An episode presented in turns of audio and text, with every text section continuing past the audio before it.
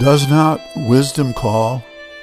At the entrance of the town she cries aloud, To you, O men, I call.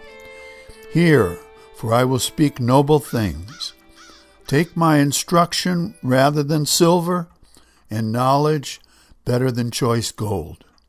Pride and arrogance and the way of evil and twisted speech I hate. From the book of Proverbs. Hello, everyone. I'm Rob McCall, and this is the Awanadjo Almanac, devoted to feeling at home in nature and breaking down the wall of hostility between us and the rest of creation. This is the Mother's Day edition of the Almanac for May 10th to 17th, 2019, first quarter of the flower moon. So here are some natural events. Women and children first. This call rings out through the years as a declaration of humanity's highest moral concern, a proud and noble ethical standard to be held aloft for all to see. Mothers and children are our highest priority, we cry. We care for coming generations. We look out for the vulnerable. We swell with pride when we hear stirring accounts of shipwrecks and disasters like the Titanic, when 74% of the women were saved and 52% of the children, but only 20% of the men. But somehow, to our shame, this moral standard too often falls by the wayside, and women and children do not make it into the boats or out of danger.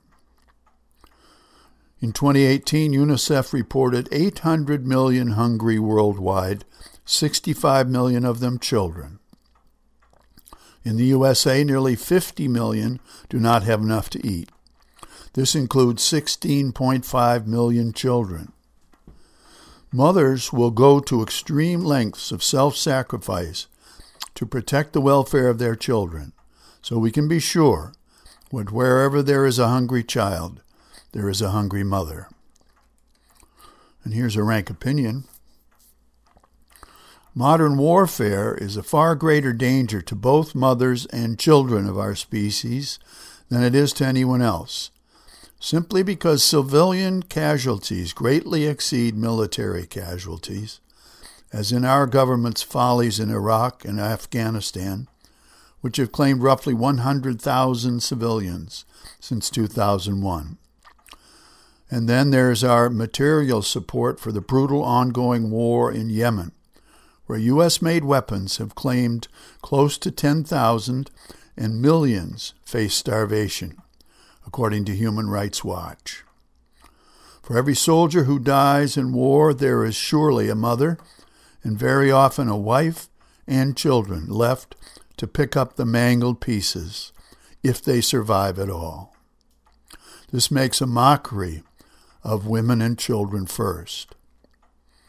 When the crime of war is finally erased from the earth, you can be sure that mothers will be raising that standard once again, as with Julia Ward Howe in her 1870 Mother's Day proclamation, written in the aftermath of the brutal Civil War.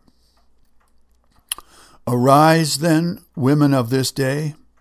Arise, all women who have hearts whether your baptism be of water or of tears. Say firmly, we will not have questions answered by irrelevant agencies. Our husbands will not come to us reeking with carnage for caresses and applause.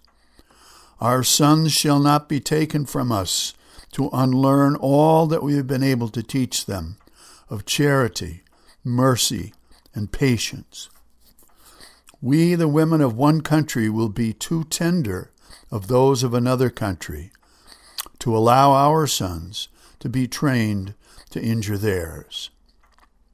From the bosom of a devastated earth, a voice goes up with our own. It says, Disarm, disarm. The sword of murder is not the balance of justice. Blood does not wipe out dishonor nor violence indicate possession. as men have often forsaken the plow and the anvil at the summons of war, let women now leave all that may be left of home for a great and earnest day of council, whereby the great human family can live in peace. Julia Ward Howe's Mother's Day Proclamation, 1870. And a couple of other seed pods to carry around with you. First from the prophet Isaiah They shall beat their swords into plowshares, their spears into pruning hooks. They shall not labor in vain, nor bear children for calamity. Neither shall nation rise up against nation, neither shall they study war any more.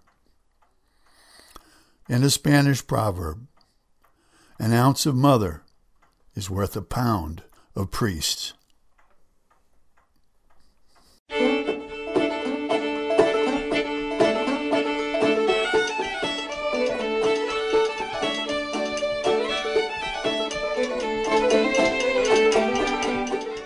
Well, that's the almanac for this quarter moon, but don't take it from me. Go out and see for yourself.